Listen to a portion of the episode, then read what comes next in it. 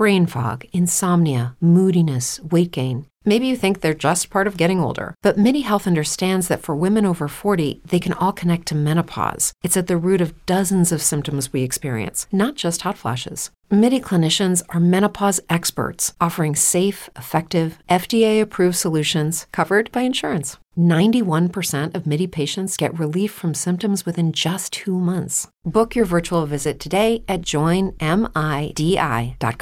The show you're about to listen to is very old and comes with a warning. When we recorded these shows over a decade ago, the world was a different place and we were little more than children. As a result of this, you might hear a few things that by today's standards we judge to be inappropriate or offensive. Please don't be offended. In the years that have passed since recording these shows, we've all grown up to be wonderful, loving, liberal, free thinking, open minded individuals. If the us from over a decade ago say something to upset the you of today, please understand that we're as disgusted with ourselves as you are. But isn't this what life is all about? Learning and growing. We all said and did things in our younger days that make us cringe when we think about them. We just recorded it and put it out on the internet. With all that in mind, I hope you enjoy the show. Oh, and there's just one more thing. Don't email the show or try to enter competitions. We don't have that email anymore, and all the competitions are over. We do have a Facebook group where you're very welcome to discuss any aspects of the podcast. Please visit simplysyndicated.com for more information.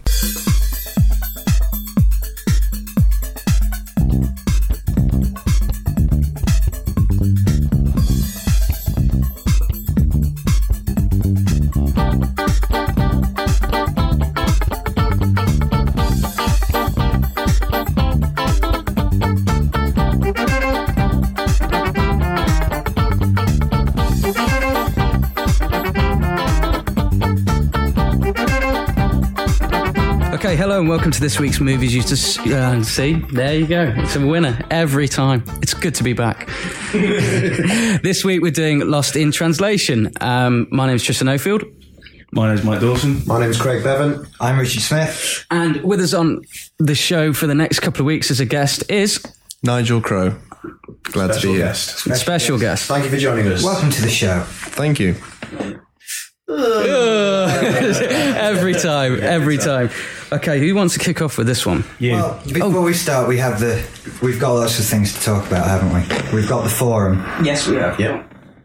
So, for those of you who haven't found the forum, and I think there's about 496 of you who haven't found the forum yet, you can find it on the blog page. There's a link on the right hand side, and it says new forums. That's it. It's good, isn't it? So get on there. Uh, join get on the- there. We've had join the some. debate. We've had some wonderful positive comments and some other comments as well. Um, but we enjoy getting all of them, so please keep posting and join the debate after the show. Thank you specifically to Nick D Yeah. and GMAC. Yeah. Hello, GMAC. He still hasn't cut his I'm not cutting my fucking hasn't sideburns. Craig's bigger than mine. You've got a full beard, so you can all just get lost. So, shall I? Yeah, go for it, mate. I think the reason we're discussing this film really is because I think it's an absolute load of crap. and people tend to disagree with me. but I'm, I'm sticking to my guns on this one. It's, it's We have a challenge. I think we've got a challenge, Nigel. a challenge. So mm. I'll let you lot start because you have nice things to say. Okay, well, the, I'll just absorb it and then go, you're wrong. Right. Oh, okay, what's the what's his name? Frank. What's his name? We always forget him. Giovanni Ribisi. There we are. Is a photographer and he's doing a job in Japan. And his wife, played by Scarlett Johansson, has come along to join him for this trip. And the film starts with a very lovely shot, although quite disturbing, of her legs and her backside. Yeah. There we are. And it's the film's about basically, I think, about being, in, well, some respects about being an alien, which is very obviously kind of put across in the style of shots and the manner and her isolation, etc., etc. Um, I don't know, you really know when I go. exactly my point. Yeah, me too. I was going to say exactly the same Thing. It's going to be a winner for it. Sorry, I've had about an hour's sleep and had to drive for five hours to come and do this show. So if I'm slightly off, someone pick up, please. Okay, go on then. Why, why should I like this film? What's wrong with me not liking this film? Okay, well, Tristan mentioned the cinematography. Yeah. Um, the shot in particular you were talking about previous to actually get, getting on air here was the one in the bar. Yeah. It seems to be perpendicular to everything else, and Well, there's this one particular shot that stu- um, stuck in my mind. Although, like um, Lance Acord's shots, I mean, every single one is absolutely gorgeous. But one that did actually stick out in my mind was it's the second meeting of Scarlett Johansson's character and Bill Murray's character in the bar, and sh- he's just offered to buy a Suntory and she said no vodka tonic. And if you actually look at it's a two shot on them, and there's just something about if you look at the positioning, this is quite anal, but if you look at the positioning of the glasses, the coasters, the napkins, her cigarette pack in relation to them at the bar, it's perfectly imbalanced, but yet balanced at the same time. It's just one you've got to look out for. It's 32 minutes, 40 seconds into the film, and it's an absolute peach. You have to see it. It's an absolute winner. Yeah, that sounds like you've done some research. Yeah, yeah. I actually I got in about two o'clock this morning and thought, oh, Christ, I've got to actually see the film if I'm going to defeat Rich. Yeah. Yeah, so yeah, we've got some beautiful scape cityscapes uh, of um, is it Tokyo that they're in? they are in Tokyo, yeah. aren't they? Yeah. Um, beautiful shots. It looks like it took them days to set up some of these, and ironically, it didn't. Just in the sense they're a very small crew working extremely fast. Yeah. Most of it's handheld. You've got your tripoded shots in there, um, but it was generally done at a rush to avoid being arrested by the police and pissing people off in general. Didn't they have permission to film anything? Um, I can't go into detail because I don't know, but from looking at the making of and stuff like that, there were a couple of occasions where they nearly got arrested. They annoyed a couple of rest, they annoyed one of the restaurant owners and stuff. I don't know the details of that because it's not on there. Um, but one of the the crazy things about shooting in Japan is the fact that you you're meant to just be able to set up. And was again, I think this was on the making of um, what's the film with Sarah Michelle Gellar's just at The Grudge, on the making of that. Where normally, if you're doing a Hollywood film or a UK film or anything like that, everyone that's on set, um, you know, if you're doing a street scene, is an extra. In Japan, they just stick up the cameras and roll. Apparently, Hmm, did you ever see any filming when you were out? there? I saw lots of documentaries being made there, um, particularly at that crossing where she's seen. Hmm. So that's one of the reasons why they weren't hassled by police. There's a police box right behind her, hmm. actually, but they, they're so used to documentary filmmakers there, it's no problem. So what was the big issue with the? Because they, they thought that was going to be a really difficult kind of day, and it wasn't for them. Is that because it's such? I mean, what's so special about that crossing? It's, it's just a sea of people. That's in Shibuya, and that is the main shopping place for all the. Uh, for all the young girls. So there's a whole bunch of people there all the time. And that crossing, there's always about 600, 700 people crossing. What per? So basically, it's chaos. Yeah, it's every organized chaos. Right. Yeah. Okay. okay. And if they if they stopped it, then the, the police would get very angry. Right. I see. So that's why they just went with it. And ah, I. Tokyo would grind to a halt. That's true. There's 600 new people turned up every five minutes across the road. Yeah, it'd be carnage, really, wouldn't it? So after 20 minutes, I'm not going to go into No, because we know how bad Yeah, the we maths know is. Ma- Mike, is. Mike, just remind me what what's what's ten percent of a million? It's about what grand. Yeah, I think it's something like that. You graduated. calculator. No, I, I can't be bothered. Anyone out there who, who knows what the answer is, please tell me. Okay, so cinematography is an absolute winner. Um, what else? We saw Lance Acord had done, and we checked it. It was Adaptation, which is another cracking film, which you should see, and I think we will probably do at some point. not seen it yet. No, it's neither have I. it's it's got its moments. It's definitely It's Nicolas Cage, isn't it? yeah, it is. It's times two. And his brother. And yeah, Another beautiful thing about cinematography is the film isn't afraid to breathe. And it, there's there's a couple of like, there's a golfing shot. I can't remember where that is. I didn't write the time down. Uh, fuck off.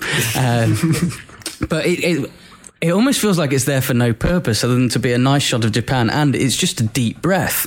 It's just uh, Bill Murray setting up a ball, teeing off, and then g- going to walk after his ball, and that's it. And it's just you take a nice deep breath, and the pace. I don't know the pace. We've got, you know, It's just very subtle as well. You know what I mean? There's not a lot of action that goes on. There's not a lot of in-your-face stuff. It's just presenting the scene to you. It's just presenting the area surroundings, and that's that's how I think it helps with the alienation of the characters, especially like when you see him in the lift and he's about half a foot taller than everyone, and he's just like looking down, and you ju- he just looks so out of place. Yeah, it is beautifully feel done. that as well because the whole culture is so different from the Western world, and you can just tell from just the way it's been shot. You know, just just everything I think about the way you know the film progresses. Mm. So the cinematography's good. Okay, all right. I'm still not convinced. The cinemat- cinematography tick. So do you do you agree? The No, it, it looks is beautiful. It's it's a great looking film. It's got wonderful cinematography. But a good film's a whole package. Okay, it's not just okay. We'll good get onto- cinematography. we'll get onto more then. Okay, go on to more. okay, so we've got So- being an alien. Well, second, I'd say it grows on you. You know, it's a very slow movie in that it takes a while for the two, um, the hero and the heroine, to meet. So you've got that they're not thrown together by, um, you know, some some Deus Ex Machina or something. You know, some chance. So it's very natural how they meet and how hmm. they, you know, how they get together. And I like that. That's very rare in hmm. movies nowadays. Hmm. Okay, I'll move on to character a little bit because we'll start with Scarlett Johansson. Um, Because I mentioned earlier that the first shot was a shot of her legs and a shot of her bottom as the yeah nice one. That's a thumbs up from Nigel for that one. Um, there's something about She's beautiful. yeah, but but this is that's what I want to get onto because you've got you know for quite a, a bit of the first part of the movie she's in her pants, yeah, but there's something that's so oh, how do I put it so normal and unsexy about it. You get what I mean? It's not a shot of her ass to look cracking. It's just this is her. She's laid in the bed. This is what she's wearing. Yeah, you know, you can see the crack of her ass through the through the through the pants. It's just a bit. What minutes? Which, which look at it, it's straight away. Um, no, which is almost which is almost quite unnerving because it's almost like you have actually just stepped into her Slightly voyeuristic as opposed to yeah, but not in a not in a sexual yeah, way, yeah. Um, which is kind of what works so nicely for her character because she's so normal that she's absolutely gorgeous, especially when she's pitted up against um, the movie star character, and and you see the two of them, and and she's so much more attractive. But yet she's not dolled up, she's not bleached blonde, stuff like that. There's something that's so normal about her that is that's it. She appeals on every level. yeah, absolutely spot on. Yeah, without a doubt. So I want to start with her character and that, and the use of cinematography to describe her. Okay. well, Okay. I'm, I'm going to use Scarlett Johansson as my jumping off point. Right. Okay. Okay. Now then. Okay. Craig, you're a young man about town. You like the ladies. Yeah. Yeah. We've discussed this before. well, yeah. Yes, I do like and, ladies. and I would assume that Scarlett Johansson would be in there. With, with well, ladies uh, who sh- like. she'd have to work hard for me. Right. Yeah, definitely. Now, if you were to see Scarlett Johansson in a club sort of thing, do you think you'd, you'd go try and pull Scarlett there? Possibly. Possibly. You see, because my, my where's this going? Yeah. I, will Where tell you where this this is going because I'm put it to you that there is no chance in hell that a girl like that would look twice at Bill Murray. Oh, it's not about. Oh, no, it's not You about be- that. Who are you, Come you on. dirty old man with your nasty pitted face? Oh, come on. Get off. So many more levels to this, Rich. No, So no, many no, more no, levels Rich- to this. Richard. It's about identifying on that level. It's a personality thing. Richard, Yes. how many times have you walked down the street and seen some absolute knockout, stunning girl walking along with a booted guy? And you think he Good must be fucking loaded. And then they get into a Nova hatchback and drive off into the sunset. I've never seen that. have you not seen I've never that? seen The- Last night, it happened last night. We saw this absolutely stunning girl. We were at a Yeah. gig last night, and um, she had a bloke with her, and he was he must have been about ten years older than her, and he was he, he was a bit he was a bit fat, and he, he just wasn't like you know he just, he just Yeah. you wouldn't expect it at all. But he got up on the mic, and his personality was just he was sound as hell. It's just like. All right, I'll let you off. He was yeah, he was a stand-up comic. He got up on the stage and he started going off on one, and he was really fucking funny. And he's with this stunning girl, and he's not a great guy to look at, but the personality shines through on that. Mm. Okay. I think you know, ironically, you, you you've touched on another theme. It's about shared experience. Mm. In that, where they are, they're both aliens. They're both mm. gaijin in this place, and they're both in this really soulless hotel. So. Even though they're very different, one's very hot, one's very rich. They they're they're at the same level because they both know they're both American Right. And they're both alone. and they're both alone. And I think that instantly brings them closer together. So hmm. all the other stuff is you know got rid of. You've also got the shared thing with them both having trouble with their relationships as well. Hmm. And yeah, just about, I don't know, you can, re- for me, you can read into it on two different levels. Either, yeah, it's about the whole, the fact that they're two similar people in an alien place who find each other in that way.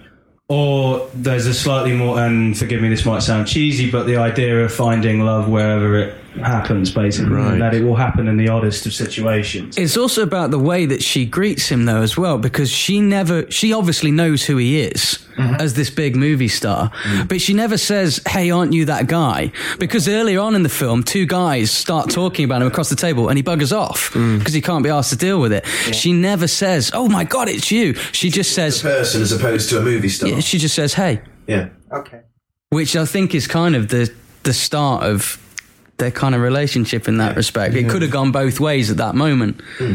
That, I'll concede that one then. Okay. Yeah. We're winning. You're winning. We're winning. Okay, we're gonna go. We're gonna go. I'd like to move on. Hang on. I know we've touched on cinematography and the legs and stuff like that, but there's something I was because I didn't know who'd shot. I didn't know who'd shot. Who was the DOP? I didn't know who'd shot it, and there were some moments that were so sensitive. I mean, okay, obviously it's directed by Sofia Coppola, and woman's touch is evident in films that they direct. Um, but I did wonder whether the DOP was female I really did because there's just the shots, especially of Scarlett Johansson, are so sensitive, and there's almost a tactile quality to them.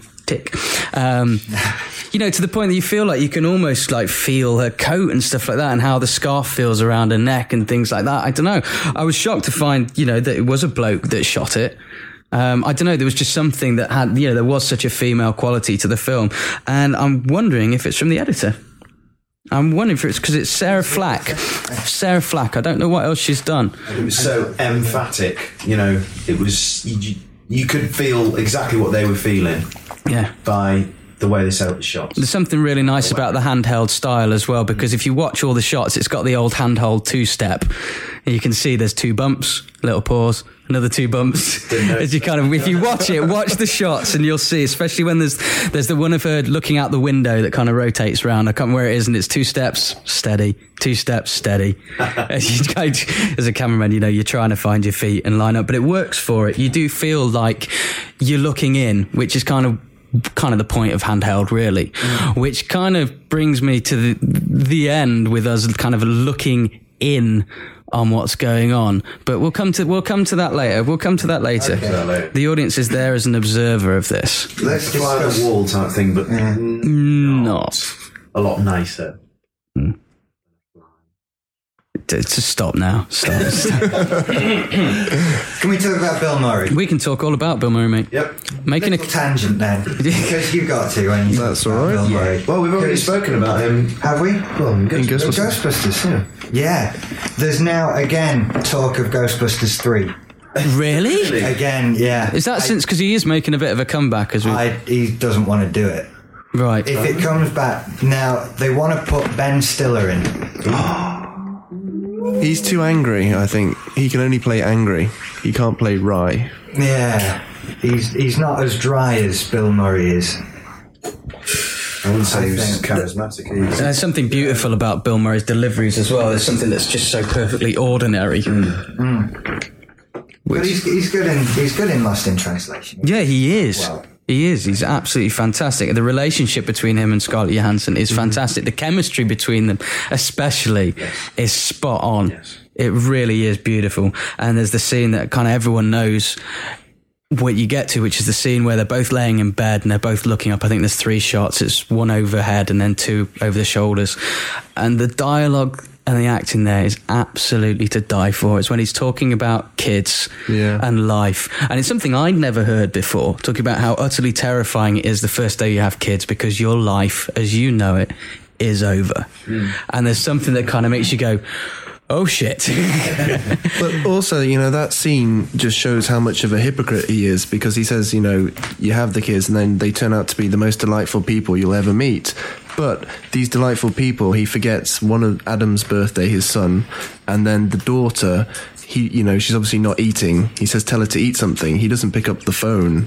Uh, sorry, he doesn't ask her to put her through. yeah, he lets his wife deal So, with it. yeah, he? he's he, he's not really that great a person. That's one of the things that in a film, uh, any film that takes its level down to you know really ultra naturalistic, subtle level. One of the best things which will make me really enjoy a film is when you put in flaws for the characters, characters, Right. And not even and and if you put in that the good guys aren't you know cleaner, whiter than white. Cleaner than clean. If you put in so that the bad guys have a little bit of humanity in them or anything else like that, it just makes the experience that much better because you don't get to the end and think, you know, it's not black and white at the end. You suddenly get to it and think, well, you know, I don't know, did I like that guy? You know, that's one that, you know, Heat, for He's a example. generally good guy, but hmm. yeah. Heat, for example, is one of the best examples of that. I mean, okay, they're getting their throwaway villains with like the rapist and a couple of other things, but generally, you don't, you know, Robert De Niro's a bank robber, Al Pacino's a copper, but they, you know, but they're both flawed and they're both got qualities to them. The, the good thing with Heat was that you feel sympathy for both of them. Yeah. And that gunfight at the end, you don't actually want either, Either of of them, them to win. to win, yeah. You want Robert true. De Niro to get away and Al Pacino to just go, ah, well, he got away. Well, as someone infinitely more intelligent than me once said, you like people for their qualities, you love them for their flaws, and that always sticks with me in, in this sense. In that you, you fall in love with not fall in love with characters, but you you grow attached, further attached to characters who have flaws mm. and who have you know if you put in flaws in in their nature and stuff, and they fuck up and Well, they do things wrong, isn't they it? make mistakes. Well, it's Yeah. not just that; it's something you can to them relate to it. Yeah, yeah. That's it. It's I mean, all about that. It's just relating to the, the character more because otherwise, how are you supposed to relate to somebody who's perfect? Mm. Because no one's perfect. It isn't real. that kind of leads me on to what I love about Bill Murray's relationship with his wife, which you only ever get over the phone. Mm. And again, it's very, very underplayed. Little things like, you know, they're chatting and she says at the end of the phone call, well, thanks for checking in. You know, she didn't say love you, bye. Neither of them do. It's like, well, cheers for checking in. And everyone's got to the checking in part of a relationship when it's like, yeah, I've just phoned you because I have to. And, you know, Yeah. and no, I don't know where I'm going with, but it's it's it's there. You do get such a feel of his home life or his relationship with his wife just from that. And again, it's something you can kind of again you can relate to and almost sympathise with kind of where he's he's. I mean, that's the thing. What's so intriguing about his relationship with Scarlett Johansson is where is this going? Yeah. Is this about to turn into a f an affair, or because to begin with, his relationship with her when he's after they've been out to the party and he's carrying her back, and she's asleep, and he puts her in bed. There's something that's quite father daughter about that to begin with. definitely. Um, I always felt that was sort of what their relationship was. I mean, okay, they're the two kindred spirits that get together because they're both aliens, but it was. I don't know. There was always more of a father-daughter sort of relationship. I think it's just the age. I think it's just the age that kind of brings that out. In obviously, Bill Murray's had children as well, yeah, and I don't know. It, it definitely he feels like he has to look after her. Hmm. So that I think it's just That's another excellent point in the film. Generally, is how that how muddled that relationship is hmm. for me. Just the fact that it isn't as clean cut and dry as the you know the the you know the guy loves the girl and everything else like that. There is this implication that there's a father like figure, and where do we stand with that? I mean. You know, in terms as an audience member, is like, well, isn't he taking advantage of this girl? She's a bit vulnerable, but isn't he vulnerable as well? And it's uh, again blowing the line. who's taking advantage? Because I mean, she, isn't she, doesn't she invite? They meet at the bar, but doesn't she invite him out first? That's true. when her husband goes away on business. Because she could go with him, he invites her with him, but she says no because she wants to see what Bill Murray's doing. She's, I mean, the photography, the photography character is quite tragic in a sense. Well, you, yeah, you've got the two. They have their respective partners, and hmm. they're both in reasonably dull, shitty relationships. Well, It's not. I mean, what what terrifies me about the photography character is the fact I can see so much myself in him, in the sense that just being really committed to work. And there's a beautiful moment where he says he he says, "Oh, you know, the the record label got us these," and he produces the two bottles of Cristal, and she's like, "Oh, you know, stay and have some with me," but he's going to be late, so he goes, and everyone's been put in that awkward situation where you do want to stay with your girlfriend, but at the same time, you have got to get to work so you can actually get some cash for the pair of you. You know, she's not working. She's just done her degree in philosophy, etc., etc. And there is that kind of responsibility edge that he has. I think people who do degrees in philosophy never end up working. Well, this is true. It, Except it's as true. university philosophy lecturers. yes, that is the only. It's one of those things. You what can- do you do? you can get a I'm career as a writer as well. philosopher. Yeah, or writing, I suppose. Yeah. Yeah. I sit around all day and go, hmm. You can't see I'm doing the strokey beard. No, Yeah, no. is- I, I think I think everyone gets it. Okay, so we're talking basically the relationship. I think is an absolute winner. Yeah. really do. It really grows. It mm. matures. You're winning so far. Yeah, I have great. to say, you're mm. definitely winning. Okay, Well, let's it is four on one, so you know. soundtrack. I think the soundtrack is as beautifully understated as Scarlett Johansson's character is. And done by 92,000 people. I just The only tune that I think is out of it's maybe out of place for, for the film, but perfect for the, the, the setting of the scene yeah. is in the strip club um, where they're playing Peaches, which is its second use in film, and I think about the last two or three years because it's used in My Little Lie as well. Um, but the rest of it is so beautiful and so somber and works so well with the cinematography, the pace of the movie, etc. There's no orchestral tracks.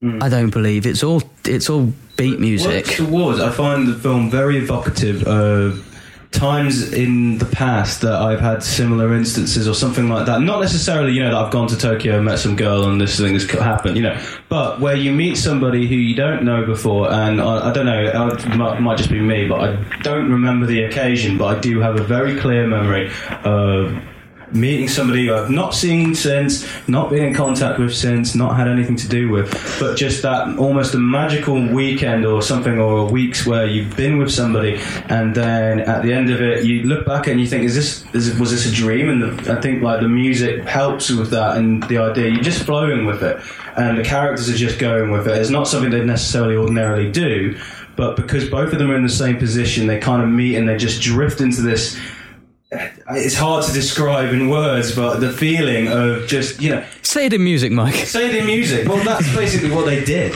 So it's you know the, just the idea that you you get somewhere and then you don't you're not sure how it actually happened or what actually happened, and you think, well, what what did that mean when that you know you, you don't really even analyze it afterwards. You just take it as a really nice point in your life. And that was it. It's a separate entity. It's completely autonomous to the rest of whatever is going it in a on. box and- put it in a box. Remember it occasionally, fondly, but that's you know, and carry on. But hmm. you, as you- and it gets to the point years later where you think, well, did that actually happen? Did uh, when when did that happen? Yeah, of course. Like I am right now. did this actually happen? Was this a dream? My life's not that interesting. It probably isn't. But um, yeah, that's it. Basically, someone else take it. So, it's so, so that was a winner for the soundtrack. It makes Mike think of times past. So, Rich, views on the soundtrack. Views on the set. I love the music. Oh, there we It's go. very Another important. tick in the you- box and here. You're winning. So We're much. ticking the Come on, box. what don't you like? Come on, about it, Rich. Rich? Right, What what is is your it? the Biggest You want to know? Yeah, let's let's go because then we can defend. It's the end. It's the end. Beyond all doubt, it's the end that just destroys the movie for me. I mean, I, we sat, we watched the whole thing, and I was with it until the end, and it builds up and builds up that you've got this relationship between the two main characters, and they're getting closer and closer, and physically nothing ever happens between them, does it? No. It's not like they end up in bed or anything like that, and we see them sort of developing this relationship where we think they're falling in love with each other. All this potential energy, sort of. Yeah, and then it gets to the end point where they've both got to go home. And there's got to be something. It builds up to this moment where he's going to say something to her that makes it all all right. That And it's got to be something monumental. In all uh, fairness, says, It's Yes. all right that we've experienced this, and you've got to go back to your life, and I've got to go back to my life. And it builds up, and you're just about to get the line, and we don't even hear it. That's what that don't you- winds me so up so good. much. Don't you like the uncertainty that every time you watch it, you'll be thinking something new, or when you think about Lost in Translation, you'll be thinking, oh, maybe he said this, or maybe he said that. I see your point, but the thing is, I couldn't think, and still can't think of what he could have possibly said to make that all right. Because he, he said whatever he says, He does. He says it, and it makes everything all right. They hug and they leave, and it's the end of the movie. But we don't know what he says. And But the why- reason it why winds are you- up so why do you need that? because? I get the feeling that even Sofia Coppola didn't have a bloody clue what he said either. Well, she doesn't though. That's the point. She doesn't. That's Well, the that's it. I've got. But very it, it comes back to the handheld style, though, doesn't it? Because we are looking in on On of what's going on. except the end. No, but that's the point where you're reminded that you're just looking in, and we're not entitled to that as the audience. That's their private moment. And mm. you know, when Grant kind of mentioned, he asked, you know, does anybody know? Apparently, you know, Sofia Coppola doesn't know what was said between the two of them. No, only Bill Murray and Scarlett Johansson. Isn't that magical? See, the characters are so strong that even she doesn't know. You know, they're, they're so realistic. Slightly different interpretation. It might maybe sound like a real big soppy romance, but the I personally liked it for the fact that you know maybe it was whatever he said was so beautiful that it would be lost in translation if it ever came out. Ah, good one, good one. I like that. See that you can't really.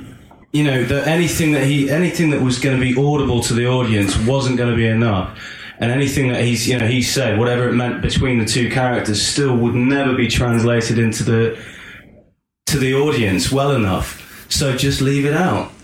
I also think it's an excellent. I mean, look what it's done. It's sparked debate, Right. And that's Like got this. getting onto what you were on about, which is every time you'll see something different in it, or you have the possibility. Mm. It is a big debate. I mean, like I said to you earlier, I put on a, a general movie forum just one comment that I hated the ending, and that has spurred so many people to come on and add things to it.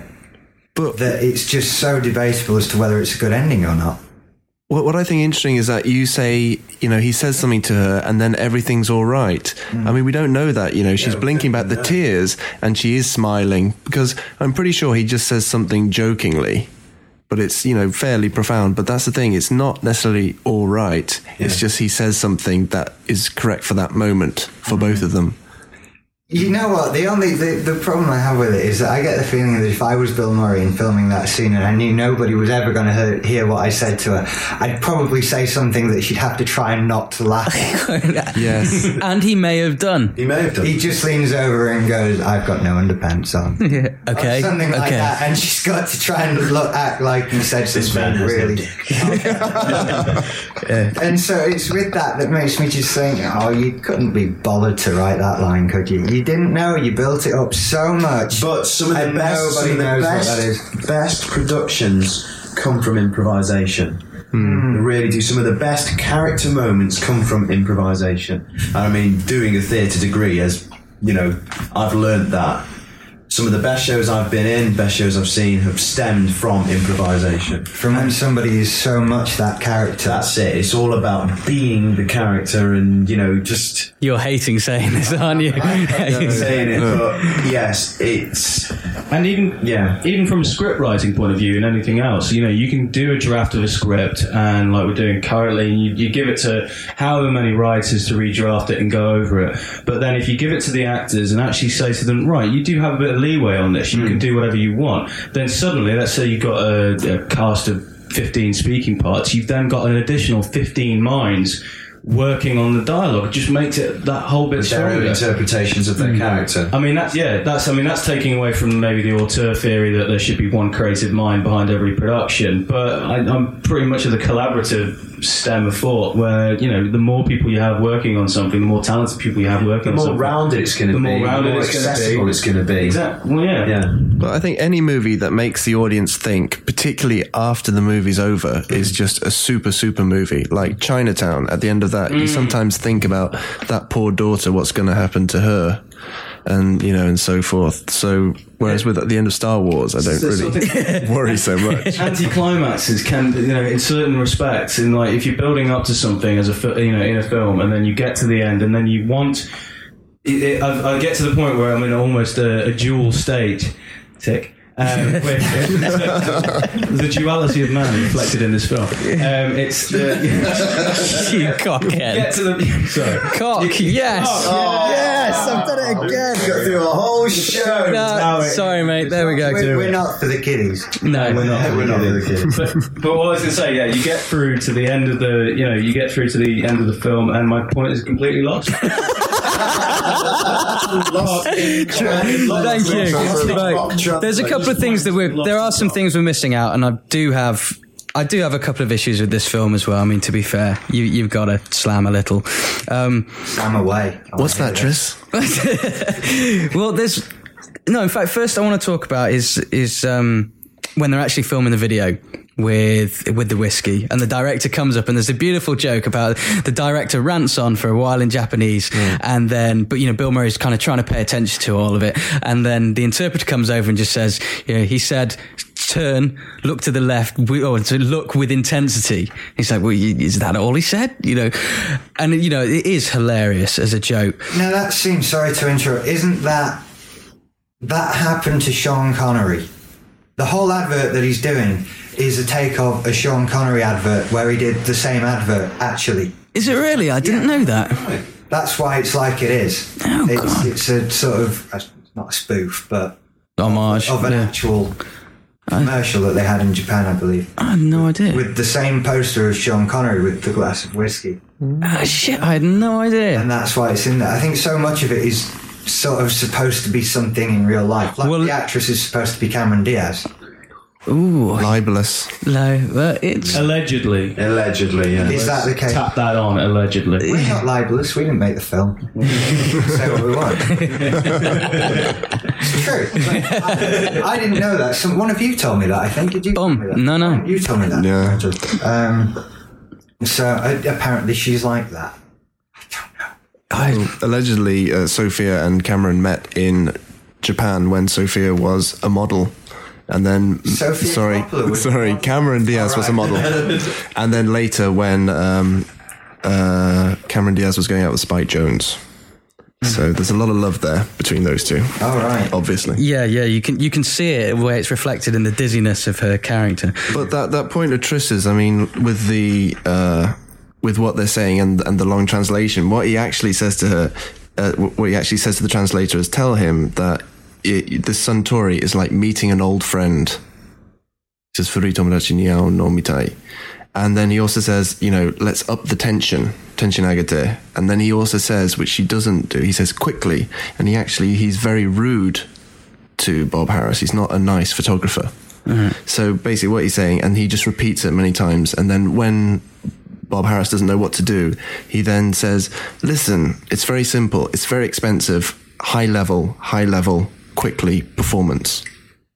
Right, so she is selectively translating bits. very selective. Oh, that's interesting. Um, I mean, something because I've spent a bit of time in Asia, and I was saying to you before the show that I kind of felt, you know, like I was only being given the selective part of people's translations, and I've spent kind of half my life in countries where I've been an alien and not knowing the language around me, and that's the first time I've ever felt that happen. I don't know whether it's just kind of in kind of the Orient. And stuff, but I, I mean, I, he didn't technically need any more information, mm. so she is being very, very carefully That level of direction worked for George Lucas over six films. Faster and more intense. Yeah. Okay. Yeah, no, it's true. Whiny teenager. Whiny. More whiny. More whiny. I'm sorry. Make you want to hit you hard. Did you, Hard. did you say that worked? He got away with it. He- no, he didn't. No, he didn't. Okay. He thought he got away with it. No one told him to stop it. That's mm. yeah. Okay. Also, I think there's a tiny in joke in that when um, Giovanni Ribisi is on the phone and he always picks up the phone, he says mushy mushy, and that actually it should be mushy mushy, and that actually means insect insect. so there's definitely one of their in gags there. Yeah, definitely. I didn't know about that. But um, did anybody else think that you know there was a little bit of racism there? You know the the L's. You know, I mean, I've I've, I've made a note here actually. Lip my stocking. Yeah. Interesting scene. Um, Lat pack. Lodjamore. Yeah, see, the Lodgemore thing I had issues with because um, if you've not seen the film, he's progressed, he's shot the advert, he's gone to the photographer to do all the photography for the advert, and the photographer's trying to ask him to pose in various different, you know, styles like Rat Pack, and he's asking him to do Bond, and he says Roger Moore. Was it? Was it? Was it? He says Sean Connery, which is Yeah. your point. Yeah. Bond, be Bond. Yeah, all right, okay. We can argue about this another time. But he says the the uh, the photographer wants him to do Roger Moore, mm. and instantly you realise he's talking about Roger Moore, but it takes Bill Murray another mm. six times to grasp it, and. I don't know. There's something that I found a little patronising about that, or it was not funny because I was ahead of the character at that point, um, and I kind of I think it kind of falls down. I didn't find the film funny at all. See, I didn't the first time I, thought the- watched thought the it, bit but where he was on the stair, the the the, the stepper machine. Yeah, that was- destroyed me. Uh, that put me on the floor. I just thought it, was so funny. It had the odd moment of of um, amusement and comedy in there, like almost slapstick in places. I don't find the translation jokes funny because they they were done much better in Wayne's World. I don't find the you know I, I, I, I don't view this film as a comedy. In, in a, I, I view it as a drama with moments of amusement It- here it and there. seemed to be but, part- but it was sold yeah. as a comedy. That's the thing. It's Yeah, that is that as is- Bill Murray. One of those new branch of Bill Murray films in particular that are comedies that you like- don't laugh at, like it's like what we Life watched- Aquatic. Hmm. It's like, it's like when we watched Sideways the other day. Yeah. That's been billed as the funniest Biggest film, of the year, and But it made us laugh what four times. Oh, yeah, very You know, good moments yeah, we've watched- but it was, Alison it and was I an have watched intense recently. drama. And I, I didn't laugh at one point. No, I laughed. At, I laughed a couple of points, but the car misses the the car tree. misses the miss the tree. tree, and when he drinks the wine from the spittoon thing, when he Yeah. really wants to drink and you won't pour him a drink, yeah, that was good. those are good moments. But yeah, generally, But sideways it's, is, it's is a gritty drama. yeah, it's a gritty drama, and this is really annoying when people bill films as comedies or something else, and. You know, when films get negative reviews, and it's because the advertisers have decided to take one step and, Yeah. and do it in a certain way. The two best examples I can think of that are both Steven Soderbergh films, um, Solaris and Traffic. Uh, Traffic, they used every single action shot in the film for the trailer and sold it as almost, you know, you had a bit of an intense drama, but they sold it as an action film almost. Um, Yeah, which and it's not. not at all by any means. And the Solaris, they sold it as an intense kind of sci-fi horror, which again, it Not not even even not even remotely close. So people went and saw it expecting one thing, saw something completely different, and were really quite rightly pissed off about I, it. I had the same issue last night. When I watched Closer, there were a bunch of trailers on the beginning of the DVD. One of them for Spanglish, the Adam Sandler film, which is actually a big, heartfelt family drama thing about a dysfunctional family coming together and finding each other. But you watch the trailer, and like it's an Adam billed as a crazy comedy. Adam Sandler comedy, mm. which it's not even close to being. Well, interestingly, Lost in Translation did something slightly different when it was released, and everyone kind of went to it. And I remember one of my friends saying he saw it in cinema and he got really irritated because people would. You know when you hear canned laughter and you laugh along with it, and it's actually not funny, but you laugh along with it because there's canned laughter. Must have been like four or five people in the cinema who just thought this is a funny, this is going to be a funny film, and we're laughing at everything. And so it's, you know, just, he whispered in his ear, "It's so funny." Bill Murray cracks me up, you know. And then just, and people were just doing that and got really irritated with it. So they actually got away with it to the extent that. But I just, I was very surprised at how serious the film was hmm. overall. It wasn't. It is an incredibly serious hmm. film. Oh, but it's very serious issues. Yeah. Hmm. Okay. You're still winning. Nigel, Still want- Nigel actually was telling me he's got. Is this one of your theories? So people can sue you? Yeah. Yeah. No, go on, mate. Go for it. No, no, no. You, You you just tell me my theory. No, about about the view right. the view of Japan because you were saying how Japanese ah. people aren't particularly keen on this film. Yeah, I thought that Japanese people would love this movie and that they'd all go to watch it in droves because it's Tokyo. You know, they're very proud of their country, in particular Tokyo. But actually, all the Japanese people I met or taught, um, they all they all hated the movie and they thought that it was really disrespect not disrespectful. I think that's a bit too strong a word, but they just thought it was um, it just wasn't the real Tokyo. And you know, there's a lot of cliches. There's you know going to the shrines, Mount Fuji, in the golf course, and then the sex club and karaoke. And so it's not about that though. I think they missed the point that it's about you know rich Americans living in a bubble. I was going to say, would it be the Western's interpretation of it as Right. opposed to the real Tokyo? Which was somewhat lost in translation on the Japanese. Yeah. Sorry. But yeah, they, I, I think they, they, they believe that, you know, Lost in Translation was the Hollywood representation of, uh, or Ho- Hollywood opinion. And I think they found that very annoying. Right. Whereas I think Last Samurai, they liked a lot more. But then again, that had Tom Cruise in it. And they So do, that's the other yeah, reason why they do love the Tom. They Yeah, do yeah, love but, Tom. You know, as Brits, we always get irritated with American interpretations of the UK as well. Um, We're all Brits- baddies. Well, not, not, not that, but whenever they go to England and it's a castle and it's uh, sweeping meadows and everything, it's like we don't have cities in England. exactly. There's no, you know. You're so evil and All in a calculating. Castle. Yeah, we all live in a We're up to here in fucking Castle. We are drinking tea, though, to be fair, at the moment. So Yes. we're, yeah. we're having the Spice Girls around later on. We know. It's a very small country. It is the size of Delaware. You know, it's, it's big. Great. You can actually fit England into Florida six times. You can fit it Or into is that California Australia? six times. I think. Yeah. Something like that. My geography's appalling. Is it as good as his maths? I'm not All gonna of get our in maths, for basket. I, no, don't include me in this, mate. I wasn't there. I wasn't there. So, what we're saying? Have we got anything else to kind of say about this? I, I want to draw the attention to. I've just brought up so- Sofia Coppola's page on IMDb. She was in episode one. Doesn't surprise me, but I didn't. So, who was she as an extra somewhere? I think, if I'm reading it right, the character name was Sachet, No idea. which can't be right because that's a little packet of something. She was in a bar. Oh, Lucas and his whimsical names. Oh, he's got to do something. Well, go on. Just one, more thing. My my friend uh, uh, Amanda Smith, she told me this yesterday. Her theory on the movie is that it's actually more about Sofia Coppola and her father.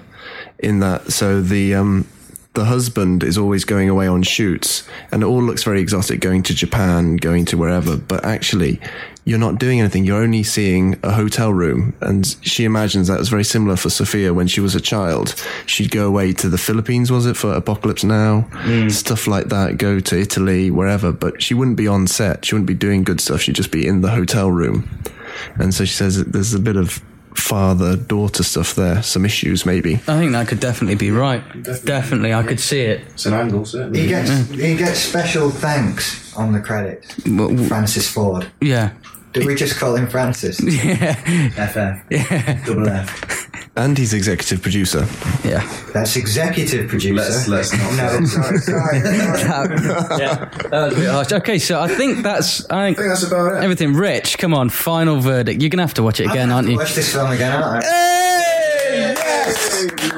It's been a long time. It's been a long time in coming, mate. It's been a long time. You're a big man. Thank you. that, that, that was Nige telling Rich he's a big man. Make of that what you will. Um, thanks for joining us again. Um, please keep listening because we love making this. And put some put some messages on the forum for us so we can uh, Yeah, join the get- debate. join the debate. We can get even more involved. M- Mike looks like he has something to say, but maybe he's just posing with I a still can't remember my point. Right. Quickly cut it off before he remembers. Okay, cheers. Thank you for listening. Thank you.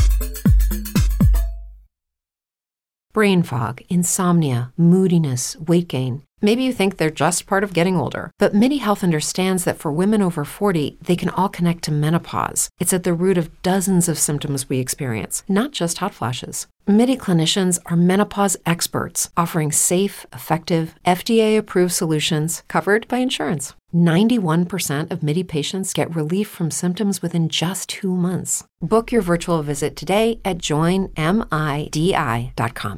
With lucky landslots, you can get lucky just about anywhere. Dearly beloved, we are gathered here today to. Has anyone seen the bride and groom?